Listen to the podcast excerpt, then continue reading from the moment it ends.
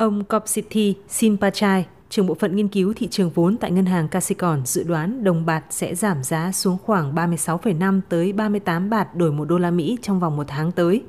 Theo ông Kopsithi, đồng bạc sẽ vẫn biến động mạnh, phù hợp với thị trường tiền tệ trên toàn thế giới do cả yếu tố bên ngoài và nội tại Thái Lan.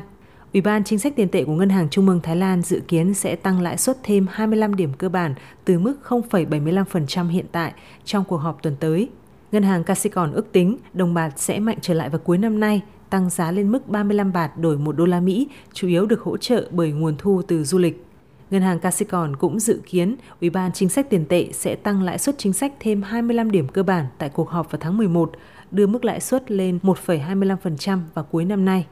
Động thái này sẽ hạn chế sự chênh lệch giữa tỷ giá của Thái Lan và lãi suất huy động vốn, giúp làm chậm sự mất giá của đồng bạc.